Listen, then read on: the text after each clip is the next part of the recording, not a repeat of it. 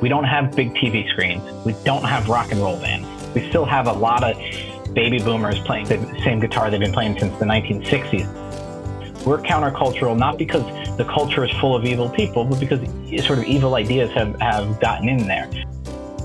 Friday fish fries, your Saturday potlucks, your Sunday coming out of church and talking to your neighbors, and too much of America doesn't have that anymore.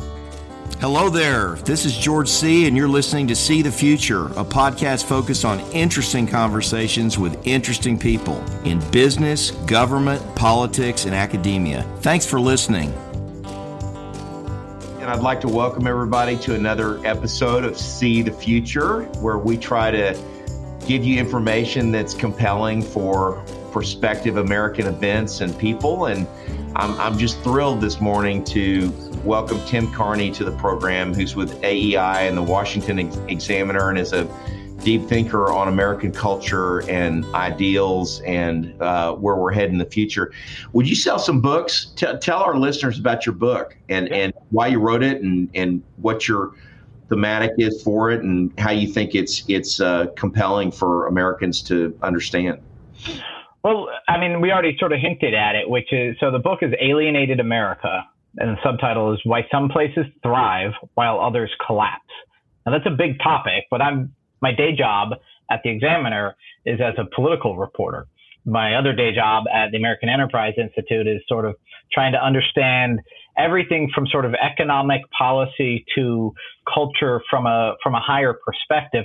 And what happened was when I saw Donald Trump come down the escalator and say the American dream is dead, I thought, well, that's a weird message. I don't think that's going to resonate.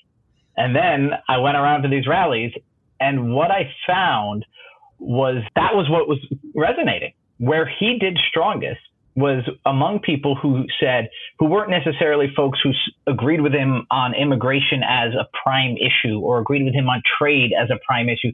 Those resonated with him, with them. They were people who were voting that the American dream was dead not everybody who voted for him. In the end, half the country voted for him, right? But I, I would go to these rallies and I would see people who had never gone to a political event before, who had never voted before. And now for a Republican primary, we're waiting four hours for a rally. That's the people I was focusing on. And what I found was that it wasn't sort of this simple economic thing. My factory shut down it wasn't the story the left told, which was these are a bunch of racist, white, straight Christian men who were angry that they lost their privilege. There was something cultural there, and there was something they lost. But what I argue in Alienated America is that what they lost was mostly community. It was that these were people who I'd say make America great again. What's what's ungreat about America? And they would say, well, when I was a kid, we used to have Memorial Day parades, and kids would plant we'd plant American flags by all the gravestones. And I just thought, what does that have to do with anything? I'm here to talk about taxes or talk about immigration, you know? And then I realized that the, the sense of cohesion, of belonging, of community, that had been lost in so much of America. And we all feel it probably, but had been lost most acutely in working class parts of middle America, small rural towns, that sort of thing, where the church has closed down, the neighborhood coffee shop has closed down, where the public schools don't have any buy-in from the parents. That in a lot of these places, you had these folks who looked around and said, I need to rebuild my community, but it's falling apart. That's what leads to the sense that the American dream is dead. So the argument to go to an even higher altitude is the American dream is about like your your uh, Friday fish fries, your Saturday potlucks, your Sunday coming out of church and talking to your neighbors, and too much of America doesn't have that anymore. Yeah, it's a very similar phenomenon to what uh, Vance dictated in Hillbilly Elegy. He kind of talks about how his life was in free fall until he joined the Marine Corps, and until then, you know, his mother went through five or so men and. Yep they had drug issues and their community was collapsing and, and Vance found the Marine Corps and God and pulled himself out of it. And there's there's millions of other Americans uh, and specifically in Appalachia and the Rust Belt that that are in similar situations and they're they're desperate and they they tend to back Trump because they view him as their only hope. But these these systemic social problems, not systemic racism, but systemic uh, breakdown of family and church and community within the inner cities Um, government has proven for several centuries now in our country that it's it's not the solution for that. The solution has got to come from the community itself and the people within that community. So I'm going to pivot to my next question, which is you look at every poll, George Barna, uh, a pollster, is, is one in particular that polls the, the rate of church attendance and church going and church affiliation among uh, the coming millennial and Gen Z generations that are going to mm-hmm. take over here before too long. And in 65% of U.S. churches across the board, whether you're cat, whether it's Catholic or Protestant or charismatic or whatever category you want to put it in, is stagnant or declining. Yep. So, in terms of this revitalization of communities that that you're that you're pointing out has to happen to stabilize American society, that's that's not a good sign, is it? No, it's definitely not. The secularization of America might be tolerable if you are a wealthy family with two college degrees and two advanced degrees and you live in Chevy Chase, Maryland. That's a sort of the elite town that I use in Alienated America is this suburb about nine miles from me, right on the DC border.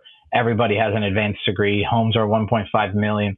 They actually go to church more than you think. That's another thing. Wealthy, highly educated people in America um, go to church more than you think, but they go to church a lot less than they did 30 years ago. And what they're doing instead, though, is not just sitting at home. It's, you know, running a civic association, running a T-ball, going to yoga, um, th- that there's other organizations that they're buying into when they lose church. In working class America, white, black, Hispanic, when they stop going to church, it's dropping out of community. They don't know their neighbors. They're watching TV. Their kids are playing video games. There's a lack of moral formation and there's a lack of community connection. And so it's devastating for the country, but particularly for the working class and the poor that we are secularizing. So we could talk about why we're doing it. The faults lie in government, the faults lie in culture, and the faults lie in our churches. And uh, I mean, we could we could talk for three hours about the, the, the causes of secularization. But you're right to say that the effect is a breakdown of community, a breakdown of family, and that the elites sort of are blind to this because they're partly insulated from it. So I'm chairman of the board of a nonprofit that's trying to arrest the decline in specifically the, the conservative Presbyterian denominations in the country. Mm-hmm. And they took they they took a poll among pastors within these denominations and asked um, the pastors if they viewed themselves as as leaders. And I would have thought that 80% plus would have said yes, but 87% said no, that they Whoa. did not view themselves as leaders because they're they're more thinkers and theologians and and studiers of scripture and and and documents that that analyze scripture. And they dug a little deeper and found out that most of the major leading conservative uh, seminaries around the country don't teach courses in leadership. They're much more into greek and hebrew and and, mm-hmm. and so on. Um, and it struck me that what you're talking about, kind of this this moral failure and and and lack of resilience uh, morally among many Americans in these various communities we're talking about in the country.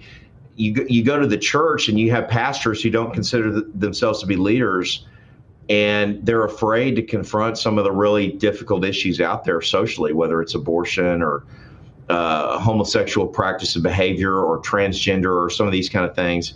Um, not just the social issues either, but but you know, uh, online pornography and some of these things that are chipping away at the family, uh, drug addiction. W- would you comment about that and and how the church? It's it's almost like the church, the roaring lion. Uh, that's represented in the in the Narnia books. It's like the, all the teeth of, of the lion. yeah. no, so you do want to make sure that you're communicating if you're a pastor or anybody that you're communicating in a language that the people you're speaking to understand, literally, figuratively, etc. But so many modern churches try to make themselves relevant by making themselves similar, by reducing the contrast between the message they're sending and the message that the rest of the culture is sending. So they become more like the surrounding culture with the hope that that can bring people in the doors. Now, read the gospels there are times when when jesus makes sure to speak in a language that's very accessible but then there are also times where he goes out and he just says i'm asking you to give up everything that came before, to give up the rest of the world around you. Because as long as you hold on to these other things, you're not going to come with me. And so I'm a Catholic, and one of the things we have going for us is that like nobody is trying to make or most pastors are not trying to make mass seem like daily life. We don't have big TV screens. We don't have rock and roll bands. We still have a lot of baby boomers playing guitar from, you know, since the, the same guitar they've been playing since the 1960s at mass. But for the most part, like we're speaking in Latin and Greek a little bit on Sunday. That's nothing like what we're doing the rest of the week. So Sunday worship feels different than the culture. And um, obviously, hopefully, you know, you can go every day to mass if you're a Catholic, and and every day when you're at mass, it's something different. It's something more reverent, and it stands out. So that's just sort of an aesthetic taste. Um, but also, people respond, and I don't know what you're finding when you're looking at conservative Presbyterian churches. People respond when you ask them to do something hard. If you say, "Oh, this is going to be no problem. This is easy. Just go ahead, keep doing what you're doing. Just, you know, say grace before dinner or something." That doesn't motivate people. If you're saying, "Actually, we're asking you to give up stuff. We're asking you to sacrifice. We're asking you to give up everything ultimately, except for what matters most." That gets people. People need purpose in life. Um, a lot of what I talk about in the book is how organizations belonging to organizations means somebody's asking you to volunteer, right? But that also applies on the spiritual level we were we're called upon to sacrifice a lot, and that isn't a bad news. It's good news. That that actually attracts people. Yeah, I, I, I think you've you've hit on something really important there, where people really want to be inspired. They don't want to live dull, mundane lives and just slog through it all. And I, I feel like that there's a lot of fear among um, the pastorate in in today's age, where they just want to dress significant issues that get at the core of people's lives and could improve their their station in life. They they won't hit those head on. They want to give you kind of tummy rubbing ser- sermon, so to speak.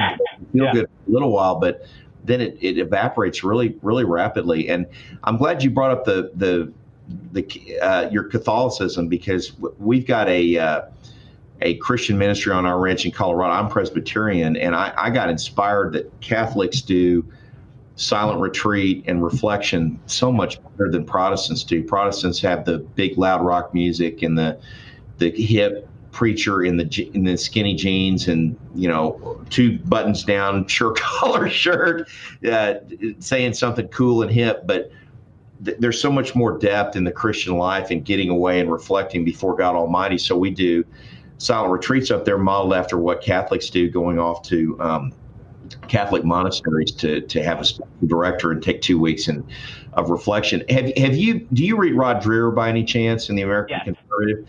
Yeah. What do you think of Rod's Benedict option uh, in terms of his viewpoint on where America is going and what Christians should be thinking about?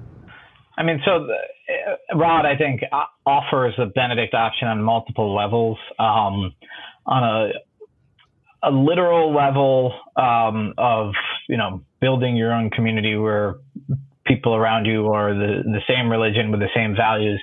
Um, I think there are big practical problems with that and some moral problems to that. Um, uh, I think as, as, Christians, we're supposed to be sort of in the world, but not of the world, as, as some people like to put it. Um, but I do think there has to be what we try to communicate to our children is that we are countercultural. That the culture believes certain things, and um, they've been led astray. Not that everybody who does this is bad, but you know, my daughter watching an NFL game, so you know, eight years ago, she's like, "Why are those women, those cheerleaders, acting like that?" Now, ironically, now Dan Snyder, the the Redskins owner is, is possibly getting uh, going to be in legal trouble because of this um, because they were exploited, uh, which is yeah. not surprising at all to all of us. But I would just say, look, that's that's what the TV stations find sells. That's what the NFL they stand to make money off of this, and a lot of people just uh, they think it's okay, and we don't think that. And there's so much about this culture that you know we don't dress different. We're not, you know, walking around with, you know, the looking like we're Pennsylvania Dutch, but we do dress a little bit different. Um, we we speak a little bit different. We, but we try to make it clear we're countercultural not because the culture is full of evil people, but because sort of evil ideas have, have gotten in there. So I do think that's important to make sure that you are saying Christianity is countercultural. It's tough because, especially in a lot of America, the culture is sort of white Protestantism. In a lot of neighborhoods 40 years ago in Pittsburgh, the culture was, say, Italian Catholic. And so it might be easy to think, oh, we want just a fully Christian culture. I don't know. I read the Bible, I say, you're going to want a fully Christian culture at home and at church, but it's going to be in a larger sea that's going to be a lot more rocky than that. Well, I agree with you, and I don't see how you're salt and light if you're in the bunker all the time. It just doesn't seem to quite work super well that way.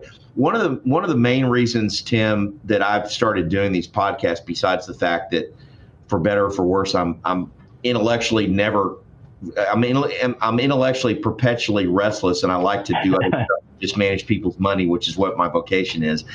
Um, but I, I really want to give back uh, to the next generation and, and give them some insight into people their parents' age and and and older than that that that have some insight into what's going on in the world and hopefully can help them along their journey and their path. The, the millennials, the Gen Zs. Let's talk about journalism. You're you're a journalist, and that that's a a very um, I think distinguished profession that's under siege right now. A by the fact that the mainstream media is viewed as corrupted and not honest. And B, it's really hard to make a living in, in journalism today. Mm-hmm. If you mm-hmm. were talking to a 20 year old who was seriously considering going to work in journalism in some capacity, what what would you advise that young person to do? I mean, I think it's the best. It's my favorite way to work, to spend my time. I, you were talking about an intellectual curiosity. A journalist's job is if you're sitting at home saying, gee, I wonder what is going on in X, or this study looks interesting. I wish I had the time to read it, or I'd like to call that senator and ask him why. Well, that's my job is to do that and to do it for you, the reader. So last night I, I got off work uh, late. I was actually downtown DC, and I said, "Oh, the protests are going on around the White House." And so I this was during the last night of the um, of the Republican convention, and so I went and I did two laps around the White House and I took pictures and I tried to interview people and I took videos and I got to see what was going on and up front, front row seat. And I, I love it. And then it's my job to often sit down and explain it. And what Alienated America was, was me saying, there's something about my country I don't understand, why people think the American dream is dead. I don't think it's a simple answer. I'm going to go and try and figure out what it is. And so I go and literally talk to people at churches, at coffee shops, at bars, on the street corner, outside a Trump rally.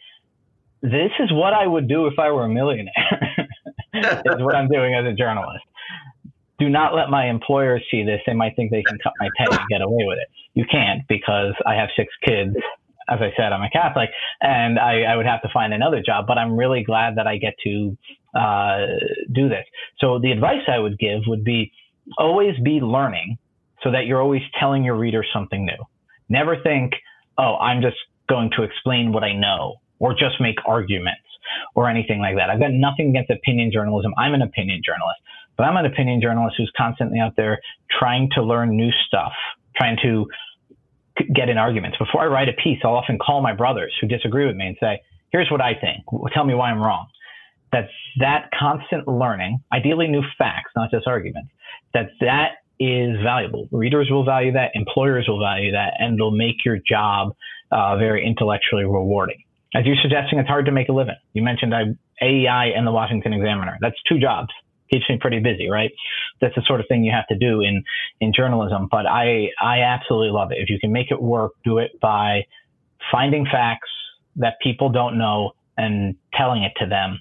Combine that with having real passions, subject matters you care about whether it's your faith, a language, a part of the country, a part of the world, a policy area, a cultural area, and just become something of an expert on that by talking to people, reading, studying, etc. What's what's what's your all time favorite interview you've ever done, and, and your all time hardest interview you've ever done?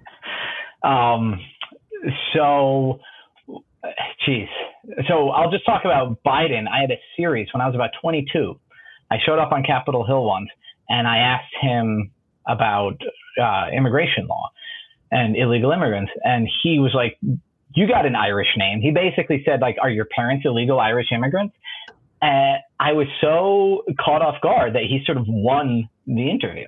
And our readers loved it so much, and Biden got mail about it. So then I showed up a couple weeks later. This is when he was a senator. And I asked him another question, and he sort of got into the game. There was a running series for a few weeks of me asking him serious questions and him just kind of turning it on me in a proto Trumpian way.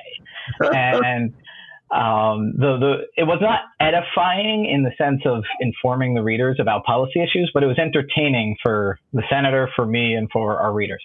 How toughest fun. interview, toughest interview is in my book. Um, I was in uh, Uniontown, Pennsylvania, and I had picked the county, Fayette County, because it's had the biggest drop off in uh, church attendance, according to this one study. This was for evangelicals and Catholics. And so I found a, a bar called Smitty's that had great uh, great wings, according to the Yelp review. And I just sat down there, and I do this a lot. I just sit there and wait, and then I introduce myself to the other members who are sort of looking at me skeptically. And I say, "Oh, I'm a political reporter," and they all say, "Oh, I don't care about politics." I say, "Oh, but how's the economy here?" And then eventually they get talking and they were talking about how there were two problems, which seemed the opposite, right? One was there's no jobs for anybody. The other is nobody's willing to work hard. And it was all guys who were about 50, uh, 50 year old white guys, probably everybody at the bar, complaining about nobody working hard at 2.30 on a Tuesday afternoon. And so I had to sort of ask, I said, Dave, why are you not working? And Dave, the guy on the end of the bar, said, Oh, well, I got this bad back. And he walked me through all his back surgery. Sounded excruciating. I said, Okay, so out here, all the jobs are sort of construction or there's no desk jobs. He says, I can't even sit at a desk for half an hour. So I said, Dave, you've been sitting at the bar for about 90 minutes now. And he looks at me and he says, Well, today I'm numb because my son died this morning. Oh. And it was it was opioid overdose probably. And I, I, I knew these numbers about this county, but I had never quite looked it in the eye what this alienation, this lo- loss of family, loss of community, loss of purpose uh, led to until sort of giving this guy a hard time. I pulled out of him this pain that then just rested on me for the rest of my time traveling around the country um, it was necessary. I needed to see it face to face and not just as numbers on on the page. But that's the sort of thing that unless you're there, really immersing yourself in the culture, you're never really going to get out of people. You know, he kind of got ridiculed for this, but but Ross Perot really, it, it, at least in terms of the Midwest, NAFTA was good for Texas and California and some other states that, that border Mexico. But for the Midwest, it was a disaster. And, and Perot was ridiculed for his giant sucking sound and perspective on that, but he turned out to be pretty much dead on. And his electorate, um, his electorate is Trump's electorate. That's yeah. there's people who voted for Perot didn't vote before and didn't vote after. I mean, you voted 92, 96, and then they disappeared until uh, 2016. And so those same bars, like Smitty's, that I would stop at in the 2004, 8, 12 cycle, people would say, I don't care about politics. I don't vote. Those roadside country bars. When I stopped by in 2016, they say, I hate politics. That's why I'm voting for Trump because he's not a politician. I think we're running out of time, and I think you've got something you've got to move on to. So I want to ask you one last question. And yep. And um, I have six children as well. I've got three biological children and, and three stepchildren. And when you when you fast forward 30 years and or 40 years or 50 years or however long we we've got left and you're able to frame up what your legacy is to your children and your grandchildren what what would you want that to be so increasingly i have this um, sort of i don't want to call it a narrow view but um, a, a, more local view of what a legacy could be um, I don't think most people should go out and try to change the world. I think that that's a dangerous thing. That's what leads to ideologues and socialists and fascists and that sort of thing. Um, I think we also can't just mind our own business. Not even mind our own immediate family. Some people say, I just want to be remembered as a great dad. Yeah, that's the most important thing, but that can't be all it is. Um, it, so I think of two things. One is just doing good work.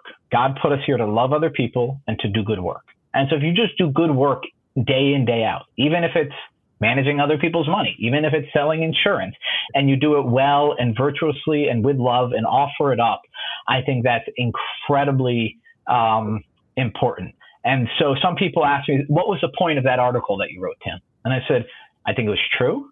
I think I said it well. Um, and that's my job. And so if I could just do that consistently. But the second thing is, and this is sort of how I end Alienated America too. If you if you go to a lot of cities, there's a big building named after a billionaire because he donated money, and that's great. If billionaires listening, keep building community institutions like libraries, parks, that sort of thing. If you come to my parish, St. Andrew Apostle in, in Silver Spring, you will find the Terrence McCardle athletic field. You will find the baseball diamond is called Detoli's Diamond. Mike Detoli, Terrence McCardle did not donate any money to St. Andrews besides what they put in the basket. These were young men, dads, uh, alumni of the school who graduated and dedicated their lives to just serving kids, coaching t-ball, coaching football. Um, so that would be my legacy. Somewhere have a T-ball infield named after me. If that was the only way people knew of me a hundred years from now, I would be very happy.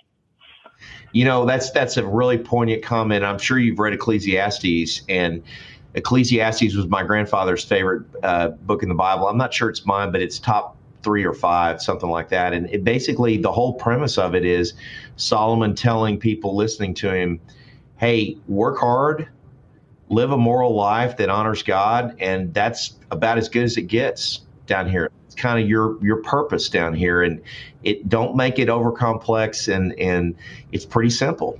Work hard, which is a gift from God to be able to work under under the sun every day of your life, and and honor God by the the, the kind of life you lead from an integrity standpoint. If you just focus on that, you're going to leave a pretty darn good legacy to everybody who comes after you. That's great. And you just gave me a great uh, weekend reading assignment. it's a great book. It really is. It's very poignant, and it's it's not. It's it's so uh, pragmatic and I wouldn't say cynical, but skeptical about life and realistic. It's mm-hmm. a biblical version of real politics, so to speak. Yeah. hey Tim, this has been great. Thank you for taking the time, and I hope you have a great weekend. And I look forward to shaking your hand in person sometime when we get this virus eradicated. great. Thanks. You too.